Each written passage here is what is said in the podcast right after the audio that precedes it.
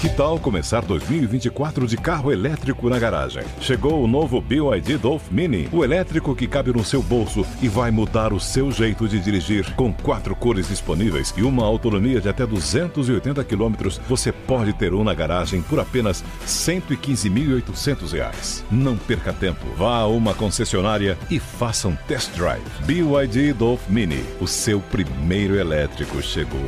No trânsito, escolha a vida. Lucky Land Casino, asking people, what's the weirdest place you've gotten lucky? Lucky? In line at the deli, I guess? Aha, in my dentist's office. More than once, actually. Do I have to say? Yes, you do. In the car, before my kids' PTA meeting. Really? Yes. Excuse me, what's the weirdest place you've gotten lucky? I never win and tell. Well, there you have it. You can get lucky anywhere, playing at LuckyLandSlots.com. Play for free right now. Are you feeling lucky? No purchase necessary. Void where prohibited by law. 18+. Terms and conditions apply. See website for details.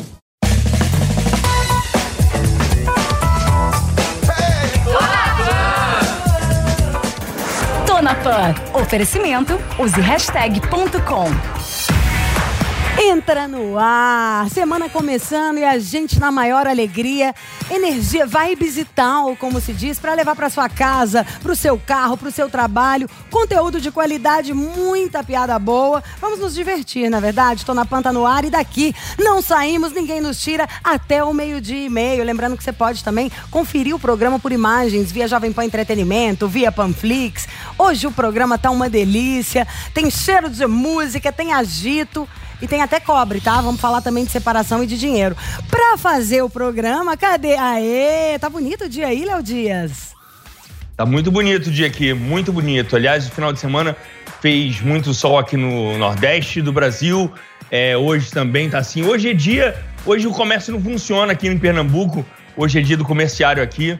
E então muita coisa é meio que feriado aqui em Pernambuco. Não, se fosse em São Paulo, fala que é dia do comerciário aqui, sabe o que acontece, né? Fala, vai trabalhar dobrado porque vai vender mais.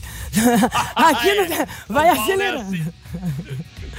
E para bater um papo com a gente vai falar sobre a volta dos shows. Tá meio bem complexo, né? Assistir na televisão, ainda mais em época de internet, o movimento do Covid pelo planeta. Enquanto a gente assiste em outros hemisférios, hemisfério norte, né? Vamos olhar a Europa, Estados Unidos, as coisas voltando a fechar. Nós aqui do Brasil estamos no momento de startar os eventos, os grandes shows e para isso nós convidamos alguns dos maiores organizadores e empresários do Brasil para participar com a gente, né, Léo Dias?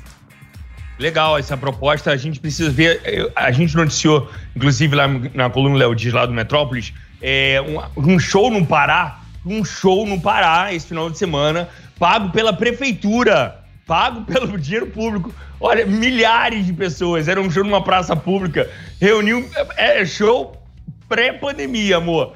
É show bem, bem antes da pandemia, lotadaço. Você vai ver as imagens aqui hoje no Tonapan. Tá muito impressionante a volta dos shows, mas é isso. O mundo tem que andar. A gente entende que na Europa já está um novo movimento de volta do Covid e uma nova retração, um novo lockdown. Mas aqui no Brasil, o momento é outro. Teve uma coisa que eu adorei dessa do Pará, que você lembrou, que o show foi em Tailândia. Aí, gente, pra que gastar dinheiro com dólar nessa altura? Tem Tailândia aqui também, hein, Brasil? E vamos dar as boas-vindas pros nossos convidados. Bem-vindo, Marcelo Vital. Marcelo é um dos maiores organizadores de evento do Rio de Janeiro. Bom dia, querido. Obrigada pela sua presença. Bom dia. Vamos falar também com Pedro Mota. O Pedro é de Recife, é um dos grandes empresários responsável pelo carnaval que vai acontecer em Recife. Cuida da carreira de Cláudia Leite, de vários outros artistas, inclusive César Menotti Fabiano, que estávamos aqui falando. Uma delícia, muito bom estar com vocês aqui. E o Marcelo Brito. O Marcelo tem o swing, tem o quebrado, ele cuida de Léo Santana, faz o L do Gigante, Parangolé. E vamos falar um pouquinho desse carnaval da Bahia, que acho que é o coração pulsante do Brasil e seria onde vamos saber, vai ter carnaval, significa a vida vai voltar ao normal. E antes de todo mundo falar, solta o vídeo que a nossa direção editou pra gente já familiarizar bem no assunto. Paralisada há quase 8 meses e com a estimativa de pior ano das últimas décadas, o segmento de eventos sofreu em 2020. Responsável por 4,32% do PIB nacional e com movimentação anual de 1 trilhão, a produção de eventos no ano normal realizaria mais de 590 mil empreendimentos em todo o país. Porém, segundo a ABRAP, cerca de 300 mil eventos foram cancelados e a estimativa era de que até este mês de outubro, aproximadamente 840 mil trabalhadores do setor estariam desempregados. Segundo pesquisa realizada pelo Sebrae em abril, a pandemia afetou em 98% o setor e o faturamento apresentou uma queda de 76% a 100% na comparação com o mesmo período do ano passado. O cenário era o pior possível para a grande maioria que não conseguiu se reinventar ou ter lucro com as lives, mas com a retomada gradual das atividades, o setor começa a ver uma mudança. Mesmo sem a vacina, o Rio de Janeiro, que já liberou oficialmente a volta dos shows, está vendo de perto a transformação. Neste último final de semana, por exemplo, o Rio teve shows presenciais de Belo, Maria Rita e Vitão. O show do Belo aconteceu no Jardim das Artes, na Barra da Tijuca, zona oeste do Rio, e foi montado de acordo com todas as exigências e regras impostas pela OMS e virou referência para as outras cidades. O Rio foi pioneiro de vender este projeto e está retomando tudo na frente de todos. Recife, Campinas, Belo Horizonte, São Paulo, Belém, Fortaleza, Salvador e Brasília. Todos estão aos poucos se preparando para a retomada. Recife, por exemplo, já está vendendo os ingressos para os shows no ano novo. Vai, Zueli! Isso! Já estamos com o Léo Santana ainda de fundo. O Léo Santana de fundo musical e Léo Dias aqui. Faz o L. Léo, quero que você solta a primeira pergunta para nossa trinca de poderosos. Bom dia a todos. Eu queria entender o porquê primeiro. Eu sei que nós somos um programa nacional, mas eu quero entender por que São Paulo é o estado mais restritivo de todos. Vamos lá? Começa então. Vai você primeiro, nosso Marcelo Vital. O que você acha que teve essa liberação segmentada?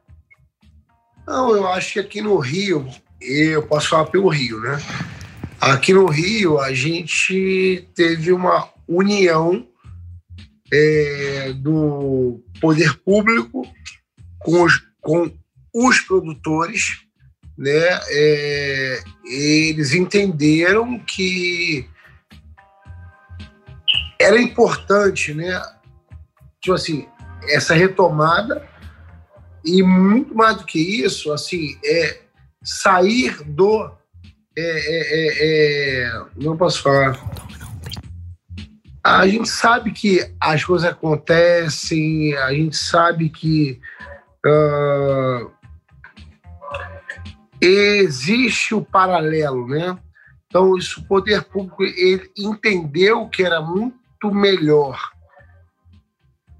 trabalhar junto com os produtores, com a máquina do entretenimento, etc. tal, e meio que fazer o negócio direito do que o paralelo, né? Então, eles apoiaram a gente, o negócio aconteceu, está acontecendo, né?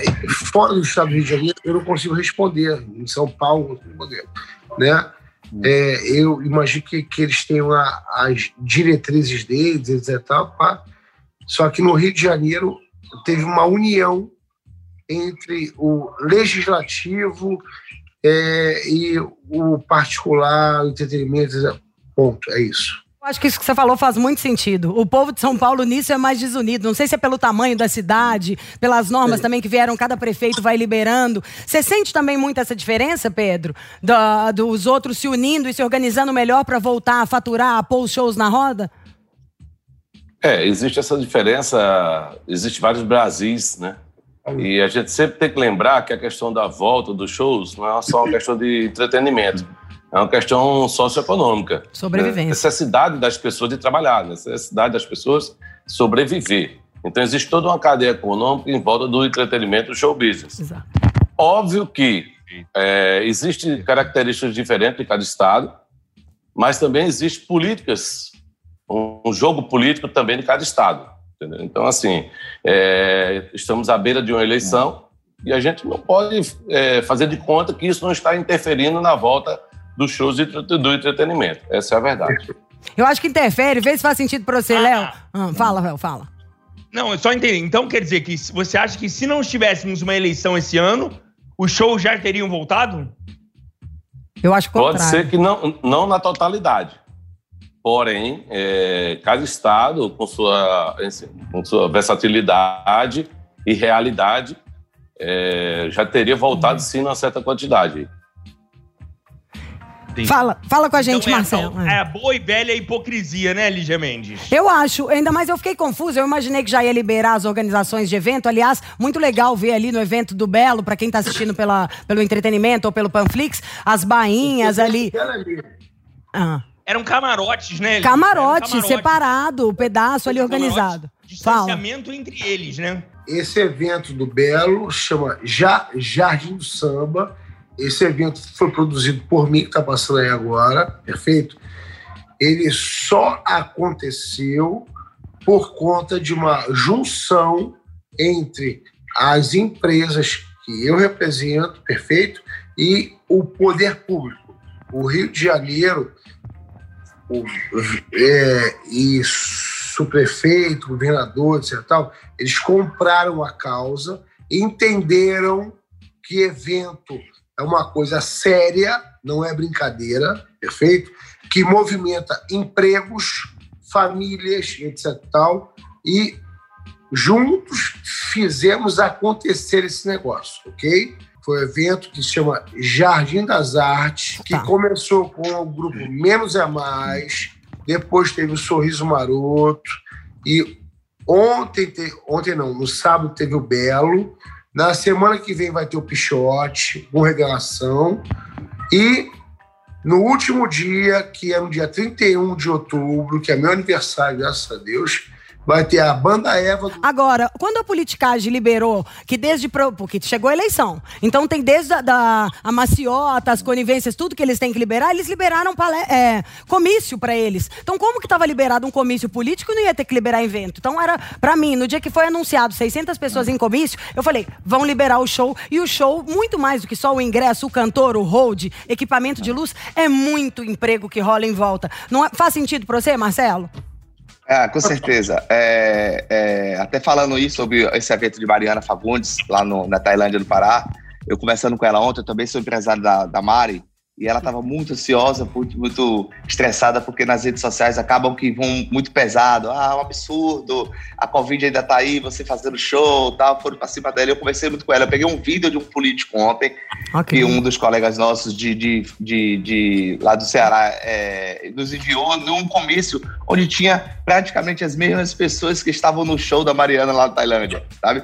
Então, o que nos entristece é essa relação de que onde nós geramos emprego, geramos renda oficialmente, a gente tem toda essa papelada de burocracia regulamentada por vigilância, por todos os órgãos públicos, e a gente não consegue realizar, mas alguns comícios estão sendo realizados de uma forma muito maior do que um show como o Marcelo Vital fez aí com o Belo, talvez para 1.500, 2.000 pessoas, e na rua, em várias cidades do Brasil, tem mais de 20, 30 mil pessoas rodando e defendendo os políticos. Nada contra também. A única coisa que a gente pede é que tenha unidade sobre isso. É que a gente também seja visto, principalmente como o Pedro Mota falou, sobre essa geração de emprego e renda, que é o que sustenta o país, é o que sustenta nossas famílias, sustenta o povo brasileiro. Então é de extrema importância que a gente seja olhado realmente de uma forma um pouco menos criteriosa e um pouco mais global.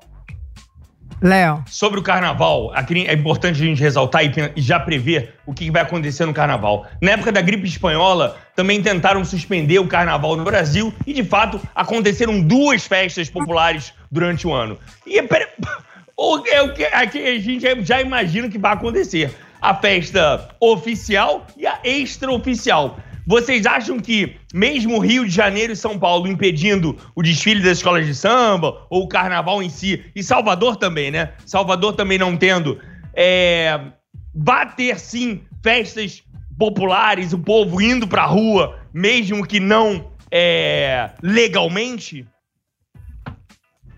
Eu acho que sim. Eu acho que oficialmente vai ser muito difícil acontecer o Carnaval de Salvador. Ainda está indefinido a nova data e também essa confirmação 100% de realizar em fevereiro, mas eu acho que as pessoas devem ao meu ver, dificilmente vão ficar em casa, uma coisa cultural, e eles vão fazer seus grupinhos e vão pra rua, bater seu tambor, se vestir, de fazer suas fantasias e curtir com os amigos o carnaval de rua.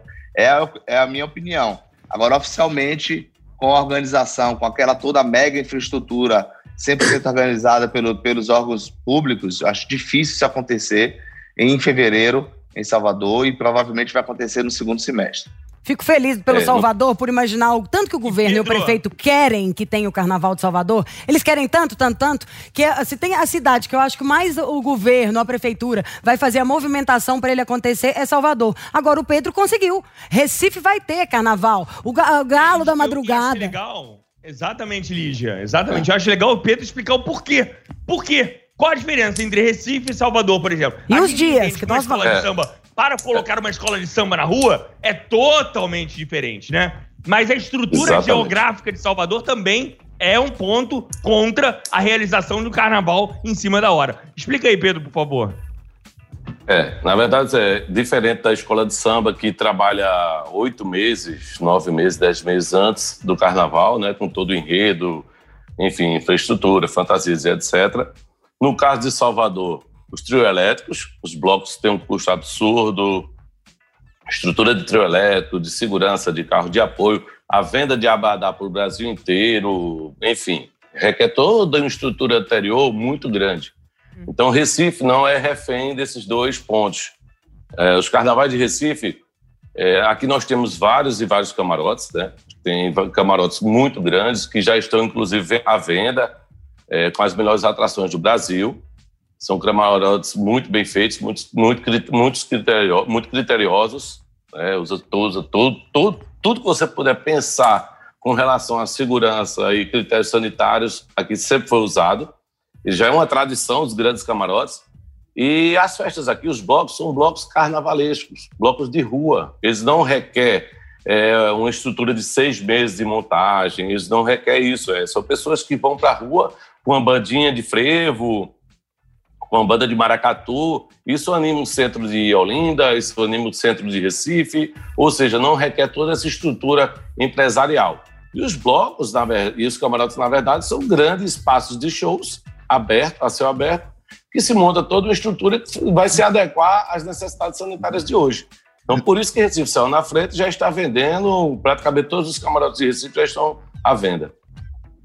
Nossa. Marcelo. Tá mais barato ou tá mais caro, Pedro? Tá mais barato ou tá mais caro do que no ano passado? Tem se mantido a média de preço. A média de preço tem se mantido razoável aí. São vários amigos que estão fazendo grandes carnavais aqui. O Carnaval Boa Viagem, Carnaval Olinda, Carnaval Cavalheira. Todos renomados e que vão fazer uma grande festa, se Deus quiser. E ainda nós temos, Léo, que a gente não pode esquecer, a possibilidade das vacinas agora em janeiro, em dezembro, né? Alguns prefeitos já estão prometendo em dezembro, janeiro e fevereiro. Então, assim, isso traz uma tranquilidade pra gente muito grande e saber que teremos um carnaval seguro. O povo tá com medo? Tipo, nessa época do ano, já teria vendido todos os ingressos? Como é que tá a venda ou a procura das pessoas? Você sente que elas estão com o pezinho atrás? Tipo, já compro mesmo? Espero, vai rolar, não vai? As pessoas já esperaram um ano, né?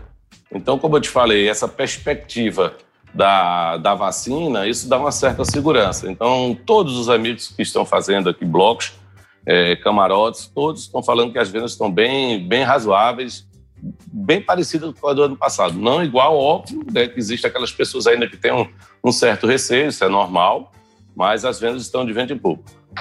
Eu queria saber uma coisa do Marcelo, que é o seguinte. Marcelo, os meninos são empresários de alguns dos artistas, já estão montando. Você cuida do evento, que é igual na hora que a gente falou do evento do Belo, você falou, não, esse é o Jardim. Aí o Belo é uma das atrações. Como que tá a moçada de evento? Se vocês chegaram a se unir para tentar nessa união, igual vocês criaram para fazer, liberar alguns pequenos eventos, sobre o Réveillon do Rio de Janeiro. Porque o Réveillon do Rio de Janeiro acho que está para o Brasil, assim como o Carnaval de Salvador ou o Carnaval de Recife. Tem a benção, 1 milhão de pessoas, tudo. Vai.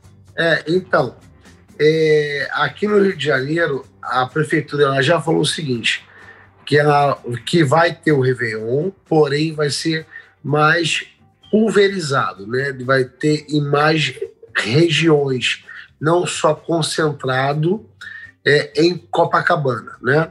Mas eu acho que é muito interessante o que você falou, até entrando em carnaval também, que até você conversou aí com o Pedro agora, muito se fala no Rio de Janeiro a Sapucaí, desfile de escola de samba.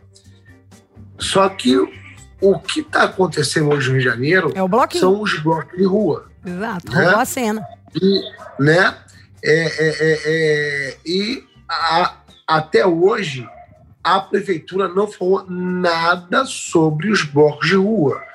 Né? Eu tenho 2 blocos aqui no Rio de Janeiro, que é o Chora Me Liga, que é um bloco de sertanejo no Rio de Janeiro, que é um dos maiores que existe aqui. Chora Me Liga de sertanejo, que máximo isso! É famosíssimo no Rio de Janeiro, Lígia, famosíssimo. Você sabe disso, né, Léo? É um dos 7 maiores do Rio de Janeiro. Qual que é o outro seu? Conta. E o seu outro? Eu tenho o Chora Me Liga, Primeiro Amor, que é onde pagode retrô. Só canta a música pra chorar. Né? E eles não se movimentaram ainda não falaram nada sobre a respeito disso. Né? Eu acho que isso vai acontecer e vai acontecer de verdade. Porque eu não acredito que o feriado não vai deixar de acontecer, vai ser um feriado, né? E, assim, é inevitável o Rio de Janeiro não ter Réveillon, é inevitável o Rio de Janeiro não ter Carnaval, porque é economia. O Rio de Janeiro não é São Paulo, que tem indústrias enormes, que tem... Enfim, o Rio de Janeiro é turismo e petróleo. Exato. Se não a indústria do entretenimento no Rio de Janeiro tem uma percentual muito maior na economia, né? Uma importância muito maior na economia, não é isso? Exatamente isso. Se não tiver Réveillon, se não tiver o Carnaval, após de uma sequência de Olimpíada, Copa do Mundo, cheio de hotel no Rio de Janeiro, a cidade quebra, pô. Não tem como acontecer, não tem como não acontecer. E vamos ser sinceros, a informalidade, o clandestino está acontecendo na cidade do Rio de Janeiro. Perfeito. A gente não pode se enganar, Léo. Mas é no Brasil todo. Exato. No Brasil todo. Brasil todo, em relação a se não houver... Você quer a verdade, Léo? A verdade é a seguinte, o Covid só está acontecendo no Leblon, na Zona Sul e na Barra da Tijuca, no Rio de Janeiro. Se você vai na comunidade, se você vai na periferia, não tem Covid, pô. Eu tô mentindo, Léo. O Covid tem, mas a festa acontece, né? Já reabriram os bailes funk há muito tempo. Fala aí, Lídia, por favor. Não, eu ia falar, o Covid até tem, mas a relação das pessoas com o Covid é outra, exatamente, porque nem podem lidar com isso. Ninguém pode se dar o luxo de ficar em casa. E enquanto você estava falando, eu vi... Muito mais do que isso. Muito mais do que isso. A fiscalização e a conscientização só existe na Barra da Tijuca e na Zona Sul. Na comunidade... E na periferia não existe fiscalização e não existe conscientização que existe a doença. Está tudo normal. Marcelo, você ia falar alguma coisa no meio, no pacote? Fala.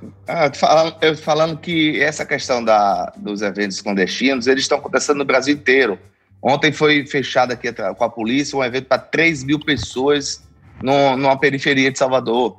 Então, isso a gente está vendo acontecer em Recife, em São Paulo. Eu vejo constantemente nas matérias essa relação. Então, existe uma demanda das pessoas quererem os shows, as pessoas querem e realmente, devido à questão do Covid, está sendo proibido. Obviamente que há um respeito e um entendimento legal sobre essa situação, mas a gente já está chegando no verão. Salvador é muito parecido com o Rio de Janeiro e tal. Não tem gente, nós não temos indústria, nós somos cidades onde vendemos serviços, vendemos turismo. Vários hotéis em Salvador foram fechados durante o ano, vários, são vários. Então a gente precisa criar essa unidade para essa retomada dos eventos, principalmente no verão, que seja com 2 mil, com 5 mil, em cima de vários protocolos que precisam ser respeitados. Mas já imaginou... não tem um carnaval oficial, mas também não tem uns eventos privados. Hoje, do verão todo, a gente de Salvador não tem. As pessoas vêm para Salvador, para as praias, curtir o Pelourinho, curtir todo esse cartão postal que tem em Salvador, o Farol da Barra, e a gente precisa realizar isso. Então, se não realizar oficialmente, cada vez mais vai ficar difícil para a fiscalização, polícias, órgãos públicos, conseguir fiscalizar esses eventos paralelos. Pode ter certeza disso. Ô Pedro, você cuida de um monte de artistas muito grandes. Marcelo Brito também.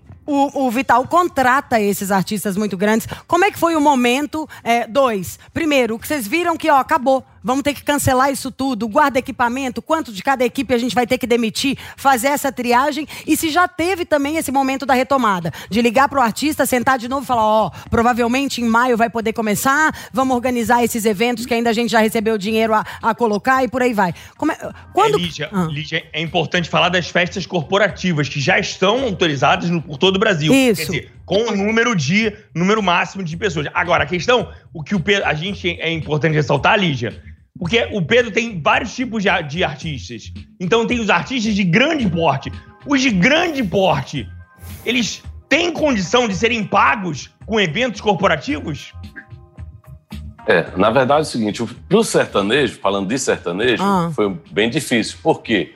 Normalmente, grande parte dos sertanejos, eles dão férias de janeiro e fevereiro, porque não tem feiras agropecuárias, não tem rodeios, e etc, etc. Aí você imagina que grande parte que deu férias de janeiro e fevereiro, quando na retomada em março entrou o Covid.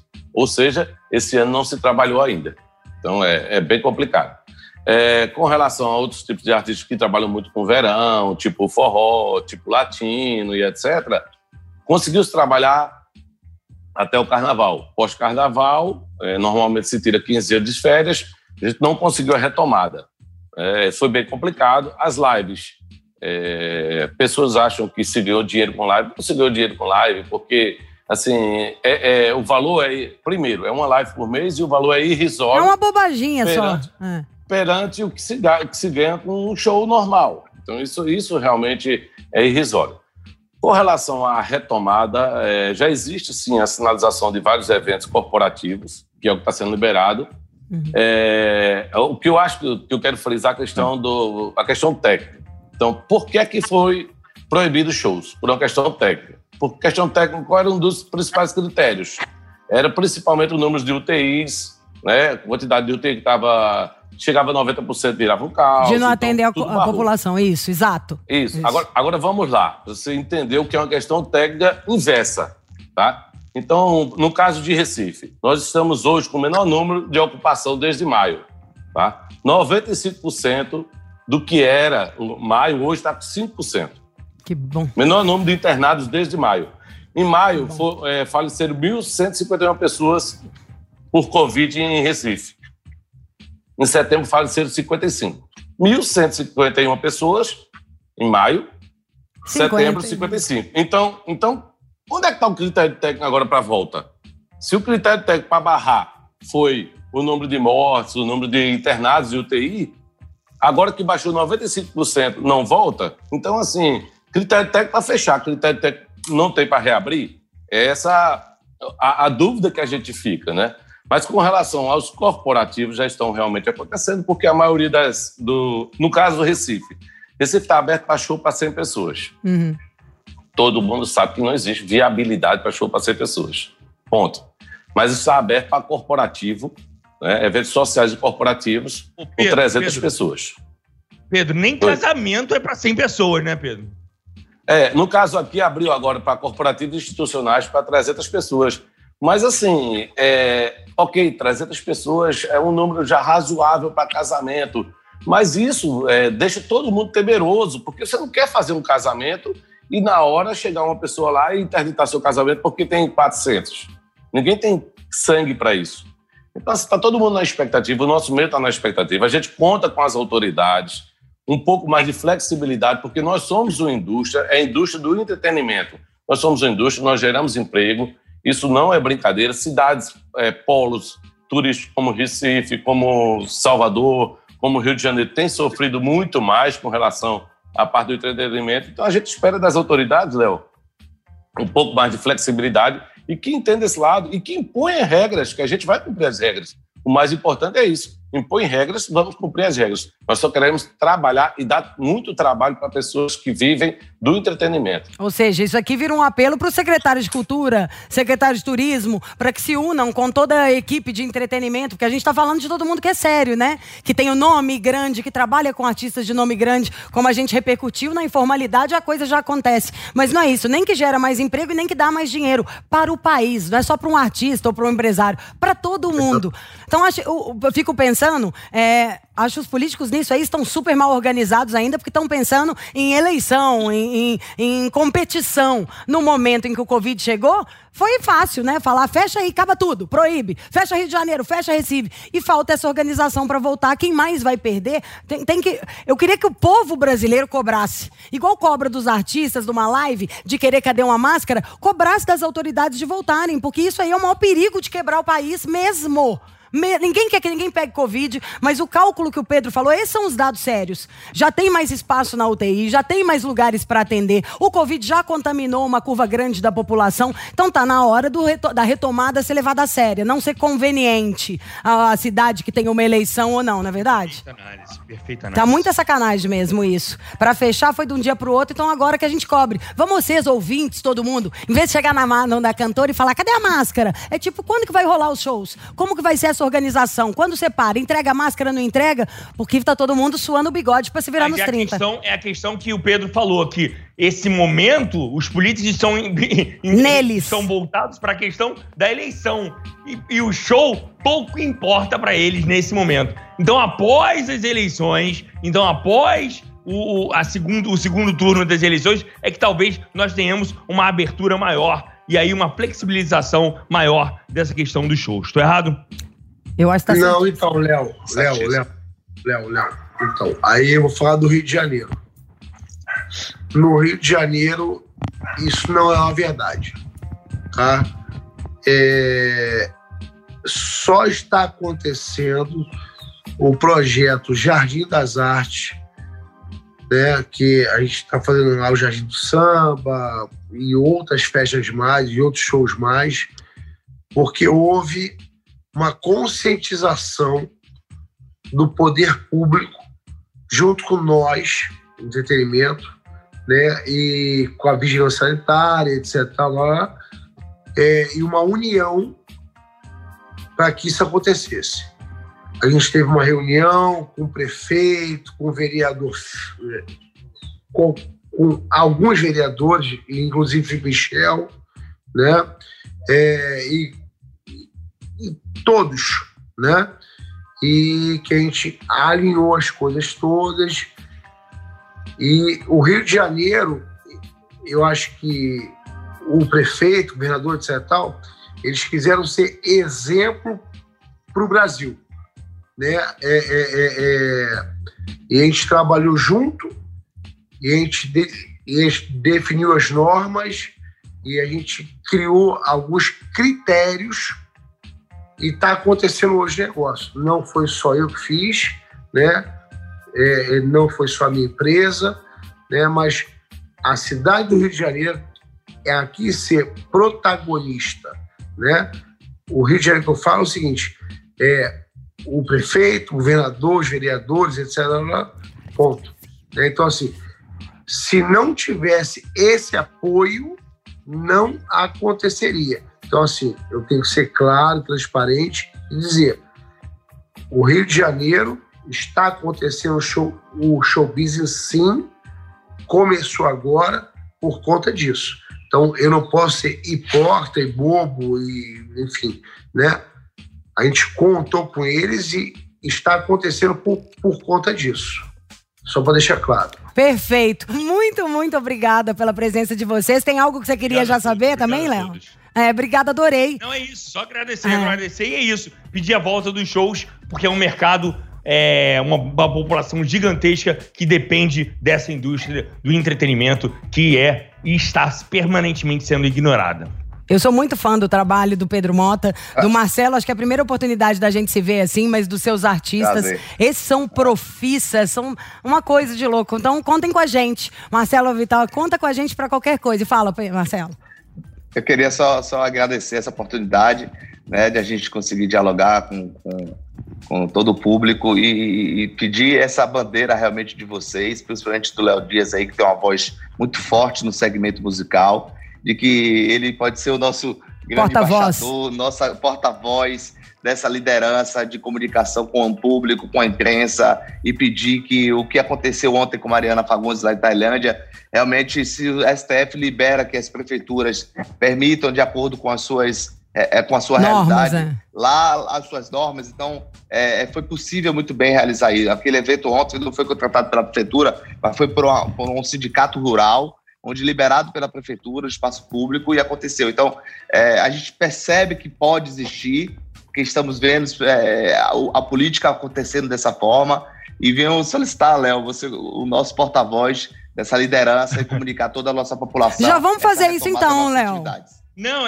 e eu fiz questão de que todas as matérias que nós dessemos lá na minha coluna, nós não dessemos nesse tom. Ué, cadê? Porque eles adoram botar esse tom. Cadê o Covid? Acabou o Covid? Chegou a vacina? Não! É possível, sim, a realização desses shows com essa quantidade de público sem nenhuma consequência mais grave. É esse tom que eu quero dar, e conte comigo nesse movimento aí pela volta da indústria do entretenimento.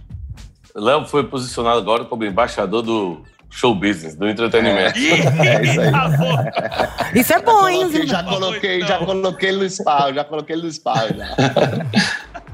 Valeu. Obrigado, galera, por todo o espaço. Isso é muito importante pra gente, tá? A galera do Showbiz agradece.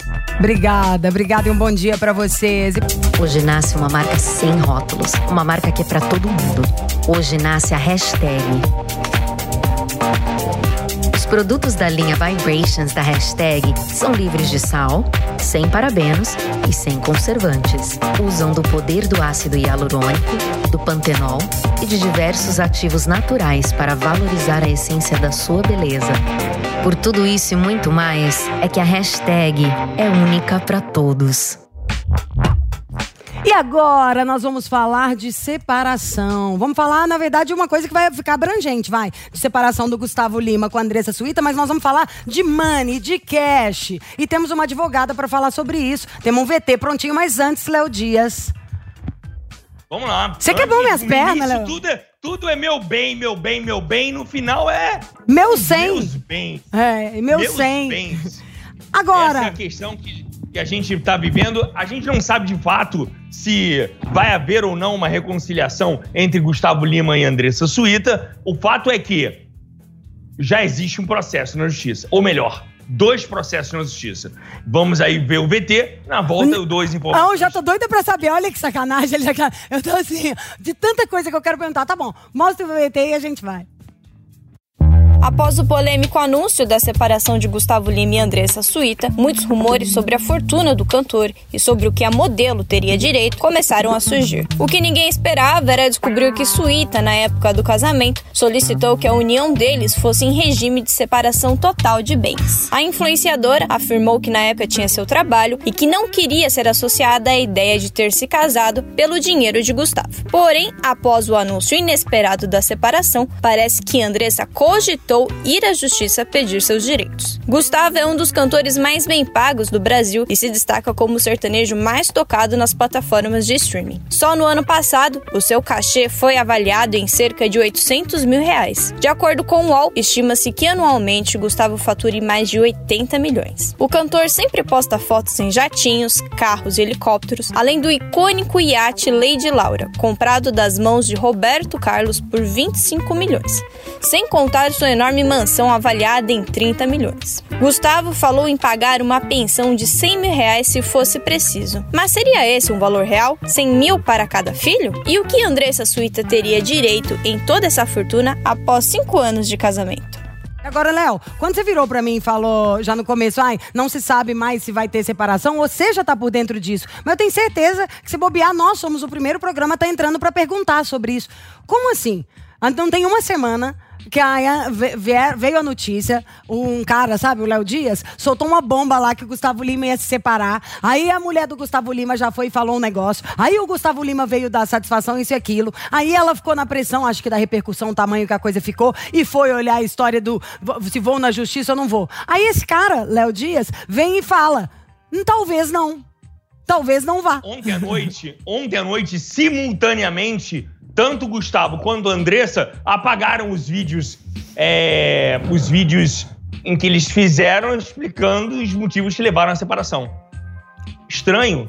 Eu mandei mensagem pro Gustavo não me respondeu, a assessoria dele continua calada, tanto a assessoria de Andressa Suíta também. A questão é a seguinte: ontem à tarde nós tivemos acesso à parte do processo. São dois processos entre Andressa Suíta e Gustavo Lima. Um de alimento e o outro é um processo de ressarcimento. A advogada que está aí, vai participar com a gente, ela pode explicar melhor. Um é o de alimento e outro é de reparação. Um de alimento e outro de reparação. Então existia um acordo pré-nupcial, Lígia Mendes. Esse acordo pré-nupcial que previa a abdicação de todos os bens dessa união. Só que parece que existia uma cláusula. Uma cláusula de não poder ter uma traição. E a Andressa alega que houve traição. Uhul! E o Brasil chora. Cada show do homem é 700 mil, Brasil. Olha o dinheiro. Igual máquina de dólar do poder. Sabe quando ela tá pedindo? 30% de tudo. Justo. Um homem com um lar edificado tem muito mais moral pra conquistar as coisas do lado de fora. E, gente, tem dó, né? Vamos combinar aí que uma mão lava a outra. Agora, Leonardo Dias. Mas isso gira em torno entre 100 e 150 milhões de reais. Ai, que delícia, Léo. Juro, que delícia esse dinheiro. Agora, antes de chamar advogado, eu tenho uma última pergunta. Léo, me conta uma coisa. Nesse andar, em 30 anos seus de carreira, esse comportamento deles terem anunciado, você descobriu, mas eles anunciaram. Confirmaram lá com você, podiam ter dado uma enrolada, eu ser falado, acho ainda e tal. Então, anunciaram a separação. E em menos de uma semana, apagaram tudo. O que isso significa? Qual é a pulguinha que a gente já pode ter atrás da orelha? A pulga que eu tenho é que os danos dessa separação serão muito grandes. A gente achou que ia ser só uma separação leve. Não é. Não é. Ele é o maior cantor do Brasil. Ele é o número 1 do Brasil há 2 anos. Há 2 anos, ele é o número 1 do Brasil. Então, isso significa que são muitos milhões. Uma separação que parecia ser uma separação simples e fácil, não será uma separação simples e fácil. Por isso eles apagaram. Se eles vão voltar, que existe amor ali, existe muito amor. Só que precisa de uma racionalidade maior ali. A gente está diante de um rapaz que há apenas 2 anos é o número 1 do Brasil, que faliu em 2014. Ele tinha falido em 2014. E hoje é o número 1. Como controlar a cabeça de um homem desse? Tem que primeiro botar no lugar, falar, olha, põe seus pés no chão, vamos andar com calma, repense essa separação. Você não acorda uma mulher no meio da noite e fala, vamos separar do nada, né? Você tem que pensar e medir o preço disso. Será que vale a pena? Será que não é melhor você repensar as suas atitudes? Repensar os seus atos? E botar de novo seu pé no chão? Será que não vai ficar muito mais calmo se você retomar esse casamento? Tem várias questões aí. Você entende, Lígia? O cara tinha falido, Lígia. Isso aí eu acho que já vira uma matéria a mais pra você fazer de se reinventar, né? Do fundo do molo tem poça, fundo do poço tem mola mesmo, o dele, e como o cara foi bom de serviço. E quando você me fala do relação, o que eu mais penso é a diferença entre um casamento e um casamento arquimilionário. As pessoas às vezes botam o pé no chão, repensa, porque casamento tem fase, porque um dia você tá com ódio da pessoa, passa 5, você relembra o quanto aquela pessoa é incrível, tem a ver com milhões de coisas, fatores externos, sem trabalho, isso e aquilo. Mas um casamento de milionário é até onde que vale a pena, o que a gente engole, se é o sapo ou um elefante, dependendo do zero que tiver à direita. Além dessa questão de dinheiro, só mais um outro ponto a ressaltar, ele está há 2 anos como número 1 sem empresário. Quer dizer, ele não tem que dar a porcentagem dele, do empresário. Vai tudo pra ele. Ai, gente. Ô, Léo Dias, vamos cantar. Pelo amor de Deus, vamos cantar. Bem-vinda, nossa advogada Isabela Bueno. Vamos ver se a gente ganha dinheiro. Bem-vinda, Isabela. Bom dia, você que está acostumada com isso. Tudo bem? Léo, vai você. Doutora Isabela, vamos lá. Todas essas informações são não oficiais que nós recebemos de que havia um contrato pré-nupcial. E nesse contrato existia uma cláusula de traição. É possível isso? Que um contrato pré-nupcial seja desvalidado com uma traição? Então, a autonomia da vontade, né? Na hora de pactuar um acordo, né? No contrato, por exemplo, como você está mencionando. Então, se eles pactuaram isso, é possível sim. Agora, como o processo, né, os processos de família tramitam em segredo de justiça, a gente não tem como ter acesso a esse tipo de informação, exatamente, né? Se houve isso. A gente está falando em suposição, tudo aqui são suposições, né? Então, assim, o que era um casamento com regime total de separação de bens pode não ser mais por conta de uma ou várias traições, é isso? Então, sabe o que acontece? Como a autonomia da vontade, né, há regimes de separação, né, como o regime de separação convencional, por exemplo, de bens, a comunhão parcial de bens. Só que como a autonomia da vontade pode-se misturar critérios entre um regime e outro, fica sobre a liberdade do casal. Quando ele vai se casar, ele tem essa liberdade de firmar, né, esses termos desse pacto, né, antinupcial. Então, eles podem ter feito essa cláusula, né, no pacto que eles firmaram, e aí sim, aí vale sim o que eles firmaram. É a autonomia da vontade que prevalece. Agora, outra questão... Fale, desculpa, por favor, pode falar. Só deixando claro que tudo que se alega tem que se provar, né? Tem que se comprovar. Então, se exatamente, se alega uma traição, vai ter que se comprovar a traição. Ela parece que anexou algumas coisas ali no processo, e principalmente desses últimos dias que antecederam a esse pedido de divórcio, de separação por parte do Gustavo Lima. Há uma outra questão, doutora, que a gente também tem que frisar, que é a seguinte: a Andressa alega ter abdicado da vida profissional dela em nome da família. Isso é um argumento meio que normal das mulheres em caso de separação, ou não? Então, mas vai depender muito do regime de bens, né, que eles escolheram. Se foi o regime de separação convencional, tudo que foi adquirido antes do casamento e na constância do casamento vai ficar no acervo de cada um, né? Aquilo que cada um conquistou antes e durante fica no seu próprio acervo. Não, os bens não se comunicam. Se foi nesse regime, tá? Eu estou falando tudo no campo da suposição, como você disse. Entendi. Mas a questão do Gustavo Lima é bem pontual, porque quando eles estavam noivos, o Gustavo Lima faliu. O Gustavo e a Andressa, doutora, chegaram a morar de aluguel antes do casamento. Então, depois do casamento, na fase do casamento, é que a carreira dele voltou a engrenar e a chegar a esse auge. Quer dizer, o auge foi já durante um casamento vigente. Ô, doutora, me ajuda aqui numa coisa, falando pra vocês. Primeiro, a parte quando a mulher engravida, realmente a mulher abre mão de muito mais coisa. No caso, tendo dinheiro demais, não sei a época que foi, poderia até ter um staff para poder assisti-la ali da melhor maneira possível, seria uma vantagem, mas realmente a corda fica mais difícil pro lado da mulher. Mas então vamos lá, igual o Léo contou, eles juntos noivos já chegaram, nem sabia disso, Léo, achei muito maravilhoso esse dado. Eles chegaram até enquanto ele quebrou, moraram de aluguel, então não é que ela casou com o imperador, não. Ela casou com um cara que ela tava afim, que era rico, mas que quebrou também. Ok, numa boa, vale lembrar que ela é uma menina linda, bonitona mesmo, danada, uma modelo, bem-sucedida, que teria uma fila de cara gato rico também que poderia casar com ela. Então vamos lá, foi casar com o Gustavo Lima, doutora.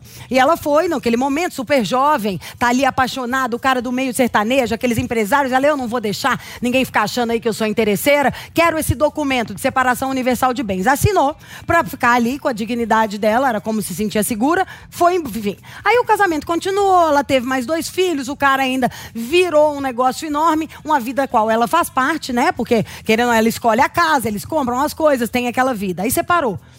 O separou universal, com a separação universal de bens, significa pega sua mala, suas coisas e vai, não é nem pra sua casa, se você tiver uma casa, ou pra da sua mãe, ou pra qualquer coisa. Isso dá para ser revisto? Como se fosse uma atitude impensada dela quando era jovem, algo que ela fez para provar. Mesmo se ela ficasse casada 30 anos com um cara, o que valeria esse documento de 30 anos atrás, ela tem direito a nada. Então, pode ser... Bom, primeiro que eu acho que a gente espera o bom senso. É isso, né? Que eu penso, exato.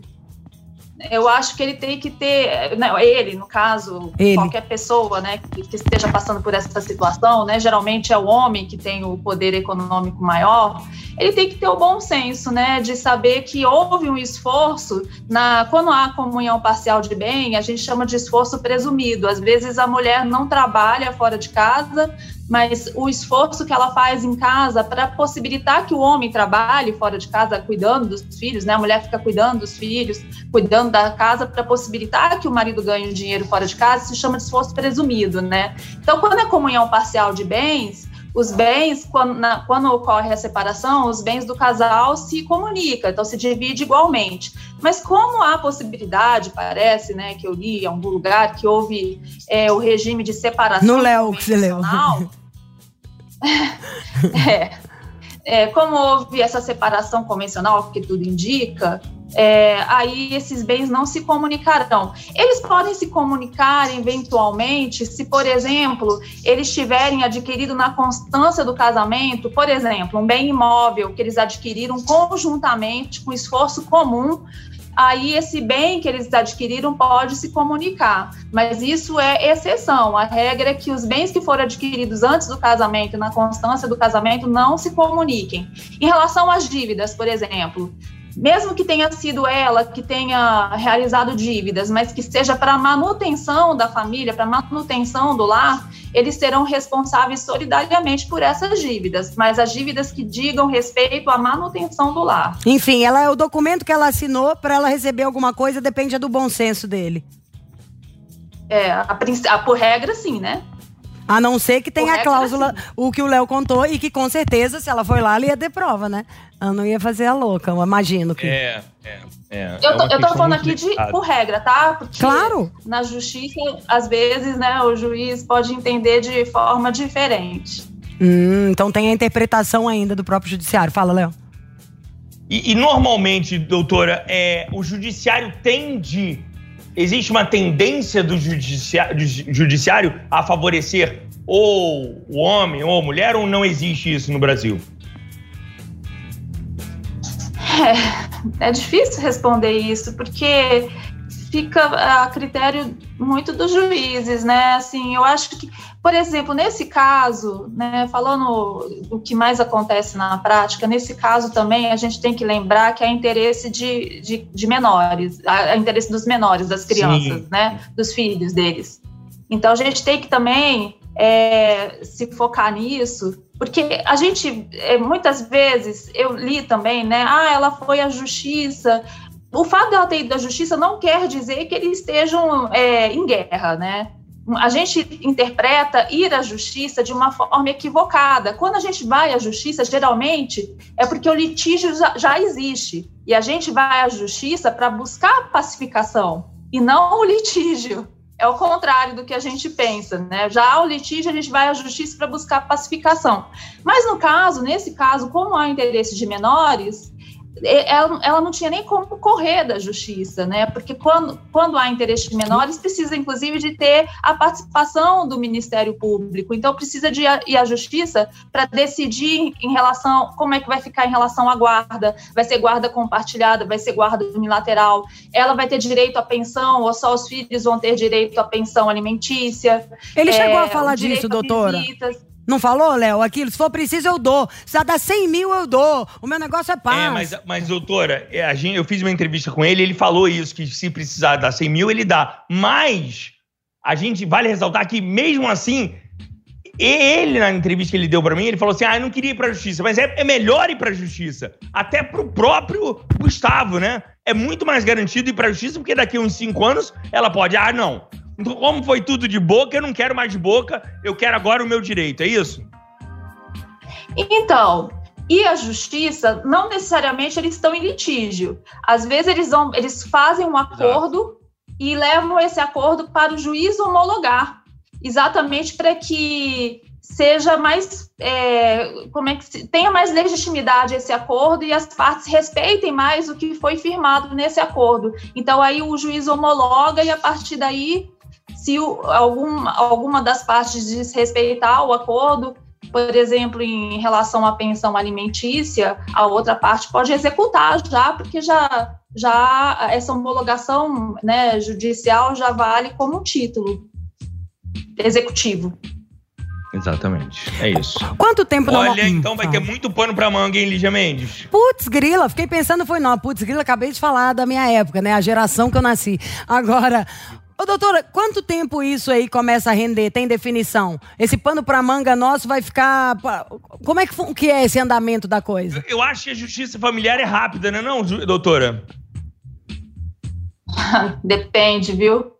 Depende muito do juiz, da vara, depende de diversos fatores, não dá para afirmar isso assim, mas se tiver um acordo e eles forem para a justiça só para homologar esse acordo, costuma ser mais rápido, mais célere.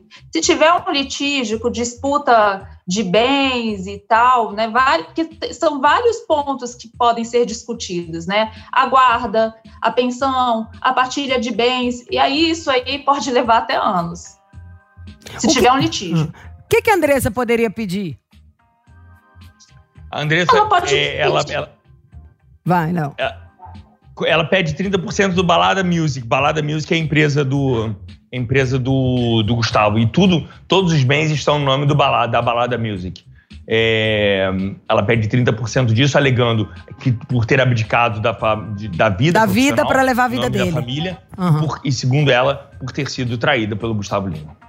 Nossa, Léo, fica com seu celular ligado hoje, hein? Vou ficar o dia inteiro. Ó, tem mais alguma pergunta que você quer fazer para a doutora, amado? Eu acho que já tudo esclarecido, é isso. Agora, o tempo é que dirá o que vai acontecer com esse casal. Alguma consideração, doutora? Não, acho que é isso. A doutora vai aconselhar. Volta. Aliás, tudo bom. Só que você é melhor voltar o casamento, doutora? Como é que é? Você vai aconselhar voltar? Eles voltarem a ficar juntos? Então, mesmo, você sabe que mesmo que eles, né, venham a firmar esse divórcio, né, eles podem depois, no futuro, até voltarem a se casar. Não, nada impede deles se reconstruírem um laço afetivo novamente, né, um relacionamento. Aí já é demais, enlouquecendo a cabeça, tombando a coluna, parando tudo pra fazer as pazes, alto lá. Tem que considerar o seguinte: houve um aumento muito grande de separação agora com a pandemia, né? Então as pessoas estão mais estressadas, estão mais vulneráveis à ansiedade. Perfeito. E de repente é só um momento, né, de estresse que o casal pode estar passando, e vai saber o futuro, né? Deviam ter ficado calados, né? Foram lá e ainda contaram pro Léo, dançou, postaram os vídeos. Foram contar só pra mim que eles contaram. Enfim, doutora, muito obrigada e até a próxima. Vamos chamá-la novamente ainda. Agradeço. Obrigada. Bom dia pra vocês. Bom dia. Léo, tô um pouco de inveja, tá? Do quê? Você não tá entendendo o frio que está aqui. Eu vim ainda com um mantô de lã por cima. Como diriam os paulistas, um puta frio. Nossa, eu tô correndo aqui, porque daqui a pouco eu tenho que malhar, mas antes eu vou dar um mergulho. Aí é sacanagem. Então tá. Que chove, mentira, não chova não. Aproveita, toma o seu mergulho, pede a bênção por todos nós pra começar essa semana com o pé direito, né? Amém, amém, amém. Amém. Semana abençoada pra todos nós. A nós. E até a próxima, até daqui a pouco. Fique com Deus.